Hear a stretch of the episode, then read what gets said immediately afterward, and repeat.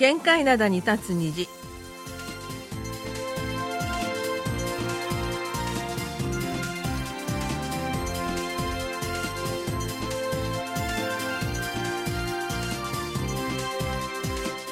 皆さんあにょがせよ9月13日水曜日の限界灘に立つ虹。隙間とゆうちゃんもです。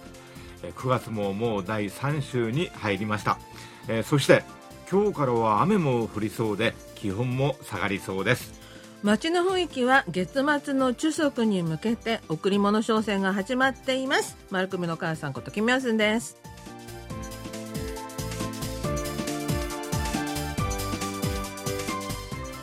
えー日本のお中元やお歳暮の時のように韓国のデパートや大手スーパーなどには贈答センターができていましてずらりと、ねはいずらりと見本の食料品が並んでいます。お母さんどんな贈り物をもらいたいですか？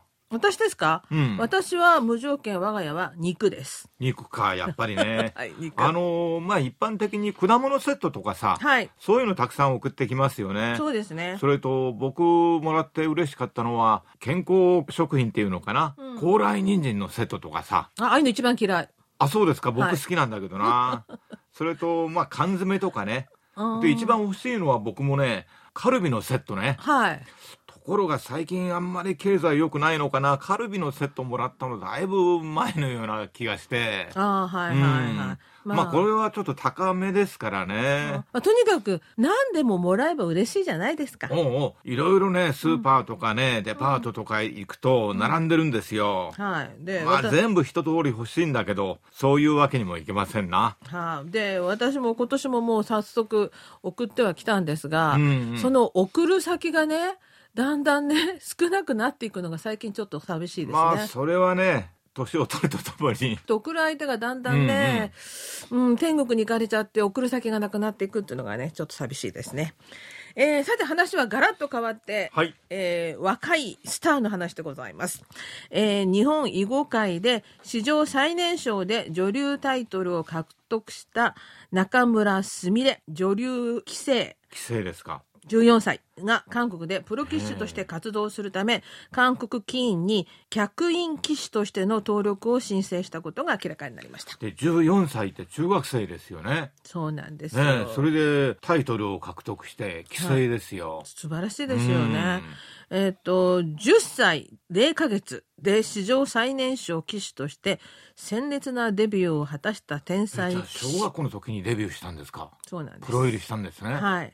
で、す、あの、名前の通り、すみれさん、すみれという愛称で呼ばれていた、えー中村、今、三段だそうですね。三段は、3歳の時に初めて囲碁を習い、6歳だった2015年に韓国に渡って4年近く囲碁の勉強をしました。うん、僕ね韓国に囲碁でさ、うん留学したことがあるって聞いて驚きましたあの、こちらでもニュースで話題になってましたよね、彼女。ああ前にねうんうんうん。で、韓国留学中に子供囲碁大会などで早くから頭角を現した後、2019年4月、日本棋院の英才特別採用でプロ入りしたということで、2019年にプロ入りです。で、えー日本棋院史上最年少プロ棋士となった、それそうですね、10歳だもんさ最年少よね。で、えー中村三段は今年2月にその女流棋聖戦で優勝し、歴代最年少タイトル記録も更新したということで。それで中学生の彼女がうん韓国に来るということですね、そうです、うん。であのデビューから5年5ヶ月になりまして今では中学生。そんな彼女が活躍の場を韓国に広げるということで、えーこの客員棋士というのは、えープロ試験を受ける必要のない制度らしいんですけども、で登録を申請したと。で日本棋院によると日本人が海外に移籍してプロとして活動するのは今回が初めて。一方の韓国では現在2人のロシア人のあロシア人もいるんですか、はい、ロシア人の方が客員棋士としてやはりいらっしゃるそうです。ロシア人と囲碁って合わないような気もするよね。うんうんそれからですね、1999年から2011年までの13年間は、やはり客員棋士として、中国のルイ・ナイウェイ球団が活動していたこともあったそうです。んだから韓国ではこういう外国人の方が来てプロとして活躍することは今までもあったし今もしてるということみたいですね。はい。はい。で、えー中村棋聖はプロ入り前に韓国に留学していた経験もあるので、レベルの高い環境で実力向上を目指したいと決断したということです。はい。で、えー実際のところですね、来年1月開幕予定の女流棋聖の防衛戦、これ日本で行われますよね、日本の女流棋聖の。はいはいこれには出場すると思われ、まあ日本のタイトルですからね。はい。で、うんタイトル戦が終わる来年2月末までは日本で対局し、その後は原則日本の国体大会には出場できなくなるんだそうです。んなんかいろいろルールがあるようですね。はい。はい。で、日本棋院の小林理事長は、えー中村すみれ、えー女流棋聖のチャレンジを積極的に応援しますと言ってるそうで、応援しますよ。ね、で今後国際的な大会ではプロになった彼女が、えー日本と韓国どちらの代表として出場するのかも注目されるという記事になりました。えー、それはね、海外で活躍してるスポーツ選手とかうんは、サッカーのワールドカップとかさ、うんワールドベースボールとかの時には、自国に戻って、これはそれ自はね国の代表として活躍するじゃないですか。でもプロの国際大会となったら、まあ、韓どちらに所属しているのかが鍵なんですかね。うん、になるんじゃないかなっていうようなね、話もあって、まあ、どちらの代表にしてもね、うんあのー勝てばいいんですよ。それはそうだはい。そうですね。うんまあ、とにかくね、まだ若いね、彼女ね、頑張ってほしいですよね。本当に、あの、14歳だもんね、まだね。ねえ。発揮がすごい楽しみですね。頭が下がります。はい。それでは今日最初の曲です。えーユンドヒョンが歌います。カウル・ウチェクク・アッペソ。秋に郵便局の前で。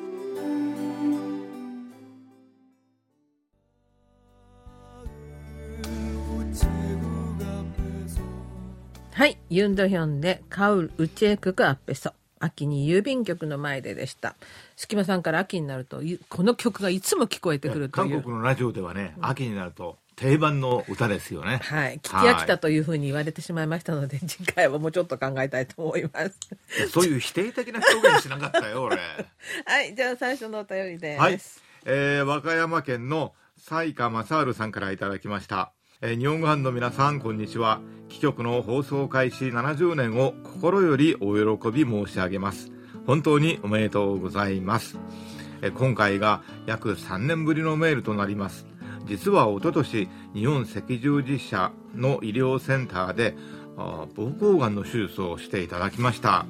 えロボット支援下で16時間近い手術だったのですが、え麻酔から目覚め ICU に入るとすでに日付が変わっていました、えーもうすぐ手術から2年を迎えますが主治医の先生から他の臓器への転移はなく、まあ、今の状態で5年間生存できればあ完治したことになるとお聞きしているのでそれに向かって頑張っています。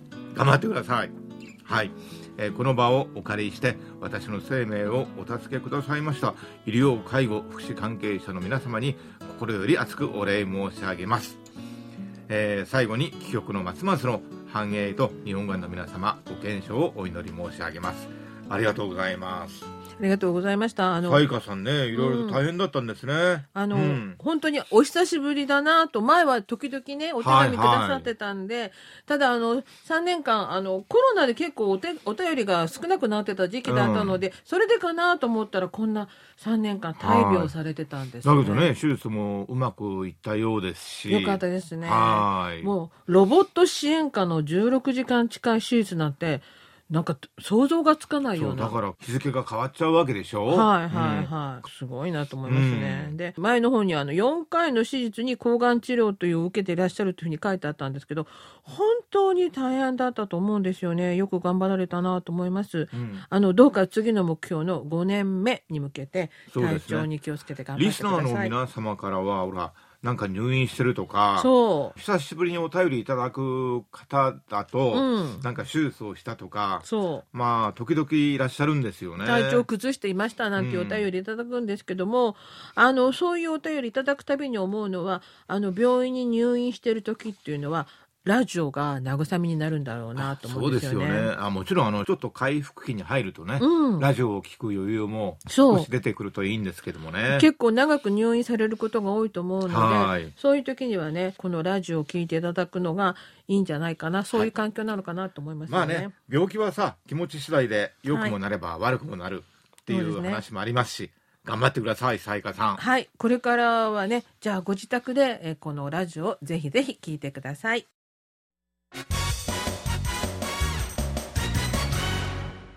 いっちゃなよ。ドットコリア。マル秘社会面水曜日の限界などは新聞の社会面から最新の面白情報を知っておくと得になるマル秘情報をピックアップ毒舌解説で解剖するマル秘社会面をお届けします。今日はですね復活と進化を続けるファミレスファミリーレストランの話です韓国にも日本と同じようにファミリーレストランと呼ばれる店があります。でも日本のように24時間営業をしていたり、手頃な値段で長居ができるような、そんなイメージではありません。そして日本のファミレスがその様相を変えてきたように、韓国のファミレスもまた衰退と復活、さらには進化を遂げています。韓国のファミレスの歴史は1988年ソウルオリンピックを背景に外食産業が急成長することから始まりました。1988年3月ソウルシンサードンにココスが開店します。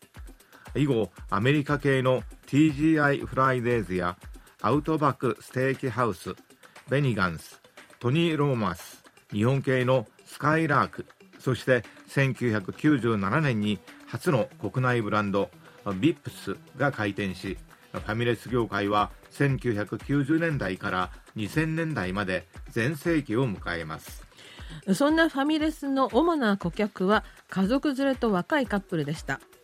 気楽にご飯を食べに行くというよりは、誰かのお誕生日や記念日などに予約をしてちょっと気張っていくというイメージがありました。値段も街の普通の食堂に比べれば高めで、でもインテリアがアメリカ風で洒落ていたり、サラダバーがあったり、お誕生日の人にはお店のスタッフが歌を歌って祝ってくれるなど、特別な費用のレストランという感じでした。週末の予約は取れないなどということもよくありました。1990年代から20年間外食産業をリードしてきたファミレス業界売上規模は1990年代は800億ウォン水準だったのが2000年には1700億ウォンと2倍以上に成長しさらにサッカーのワールドカップの開かれた2002年には3000億ウォンを記録。2005年には6000億ウォンを突破しました。また2000年代にはスマートフォンの通信会社との提携により毎月特定日には50%割引が行われるなど破格のサービスが始まりました。そのおかげでファミレスはそれまでの家族客中心から大学生のパーティー会社の会食の場となっていきさらに人気を得ていきます。しかしそんなファミレス業界が2010年代になると衰退していきます。20個余りあったブランドが最終的にはアウトバック、ビップス、TGI フライデーズ、そしてアシュレイの4ブランドを残すのみとなりました。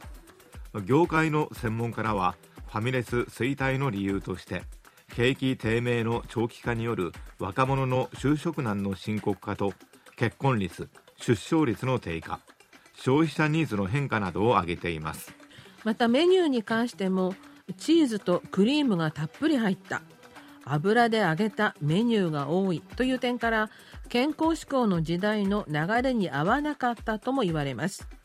さらにコストダウンのために半調理された食材を使用したことで味も似たり寄ったりとなりさらに海外旅行に出かける人が増えたことからファミレスの異国的な雰囲気の魅力も半減していきました。ネットユーザーからはファミレスが落ちぶれた理由コスパ悪すぎ。まずくて高いから行かないだけ。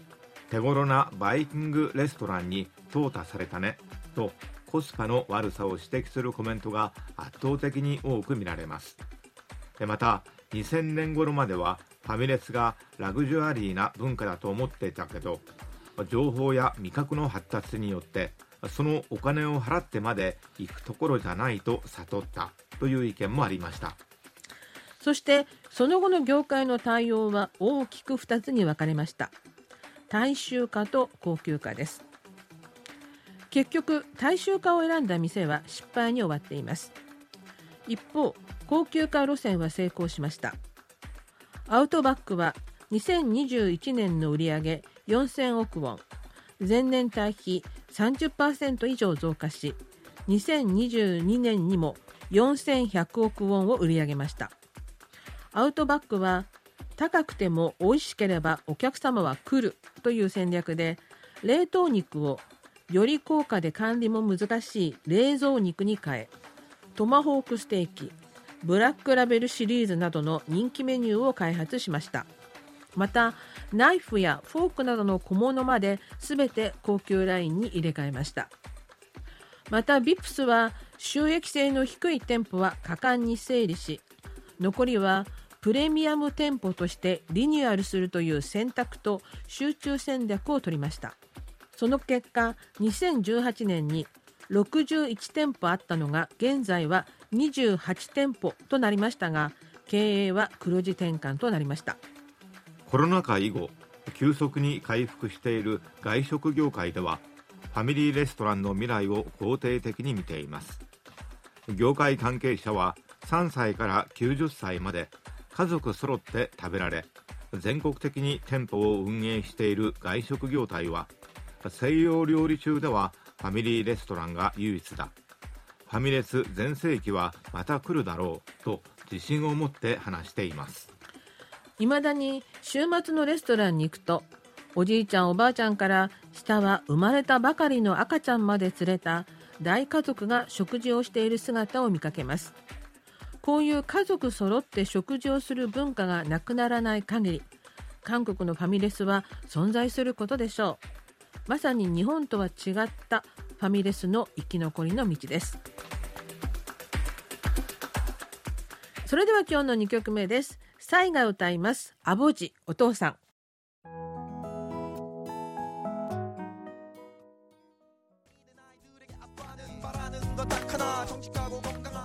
はいサイでアボジお父さんでした。それでは後半のお便りです。はい。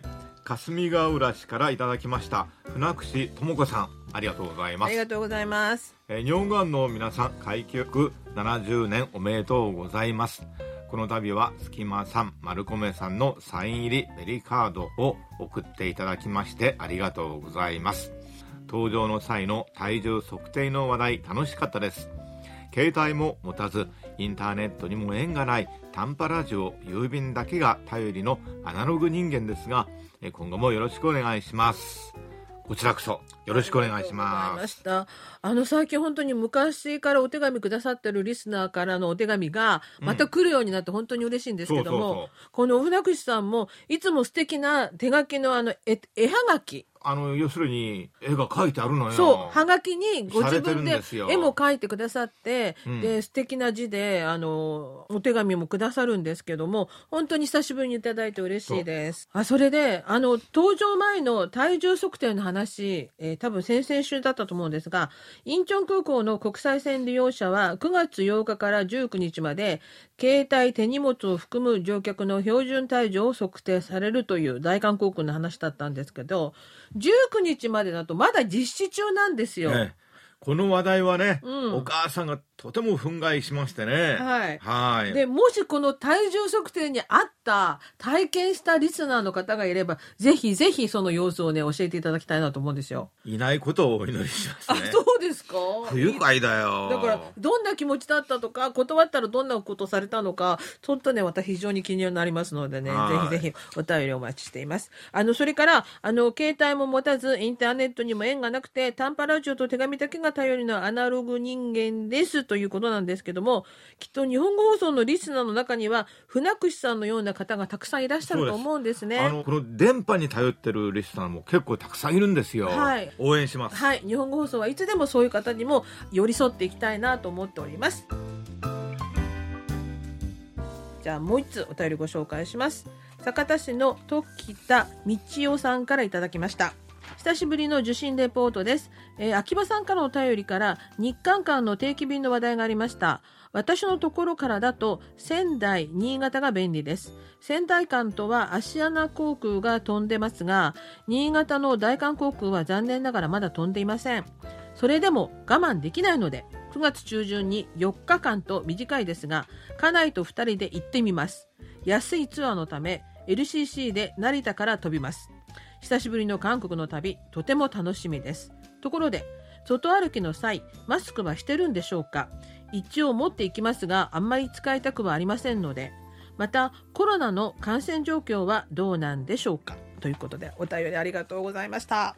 えー、9月中旬ですか。え今頃ね来てらっしゃるんじゃないかと思うんです来よられましたかね、うん。まあお帰りになったかもしれないし。そう。だからちょっとねお返事間に合わなくてすみません。はいはい。でソウルの街でマスクしてる人半分くらいかな。どうですか？ー最近僕思ったのはね、うんマスクしてる人ほとんどいないというか少ないですかね。特に屋外ではね。あ屋外はね、うん。え前はさ、あのー外ではマスクもうしなくてもいいですよって、うん。規制が緩和された時ねはい。外でもみんなしてたんですよ、前はね。しなくてもいいようになったのに。うんででも今ね暑かったもん夏が、あそれもあるしね。はい、うん。あのでも電車の中とか、えー病院人の多いところではマスクかけてる人もいますあし。あの病院とかね高齢者施設はマスクしないとね、はい、それからあの窓口ね。銀行の窓口とか役所の窓口などではまだこれはねまあお客さんへの配慮ですよね。はいはい。はい。それからコロナの感染状況は今は発表されてないんですよね？今週いく何人とか。具体的な感染者とか1日の感染者とかはうん。発表されてないんですけども、うん。見てると結構いるんですよね。その新型コロナの患者さんって出てることは出てるんですよね。で周りにいらっしゃいますか？うーんというか周りにいてもねあ分かんないっていうのはあるよね。わかんないというかほとんどインフルエンザ扱いになってるような気がしてて。そうかもしれない、うん。あのうちの主人も具合が悪いというので病院に行ったらまずコロナのあのキットの検査を受けさせられて、でそれで陰性だったんで見てもらったら風邪だったと言ってね、うん。だからまだちょっとねインフあの日本と同じくらいにコロナにかかってる人がいるとは思いますがまあでもね時田さんも、まあ、韓国旅行の際あの地下鉄とかね人の多いところではかあのかけた方がいいんじゃないかなと思いますよね。だけどマスクね。地下鉄の中もねしてない人の方が多いですよ最近は、まあね、うん。ただあの日本語版ではアリスさんはいまだにうん。いつもしてる、だからアリスさんなんかは、うん。親にねそう、配慮してそう。してるんですよね、はい、高齢の親御さんに何かあったら困るからってまあ、言ってただやってます、僕なんかもね、あのー結構外でもしてるんですよ実は。はいはい。で外でもしてると僕の方がなんか変な目で見られたりしますね。あ最近はねえだんだんとね外では特に。そうですね、うん。はいということで時田さんどうぞ久しぶりの韓国旅行楽しんでいってください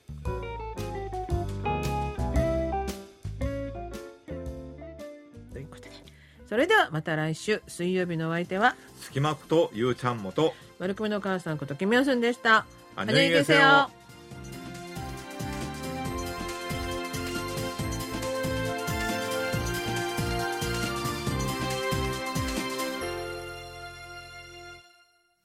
お聞きの放送は韓国ソウルからお送りしているラジオ国際放送 KBS ワールドラジオです。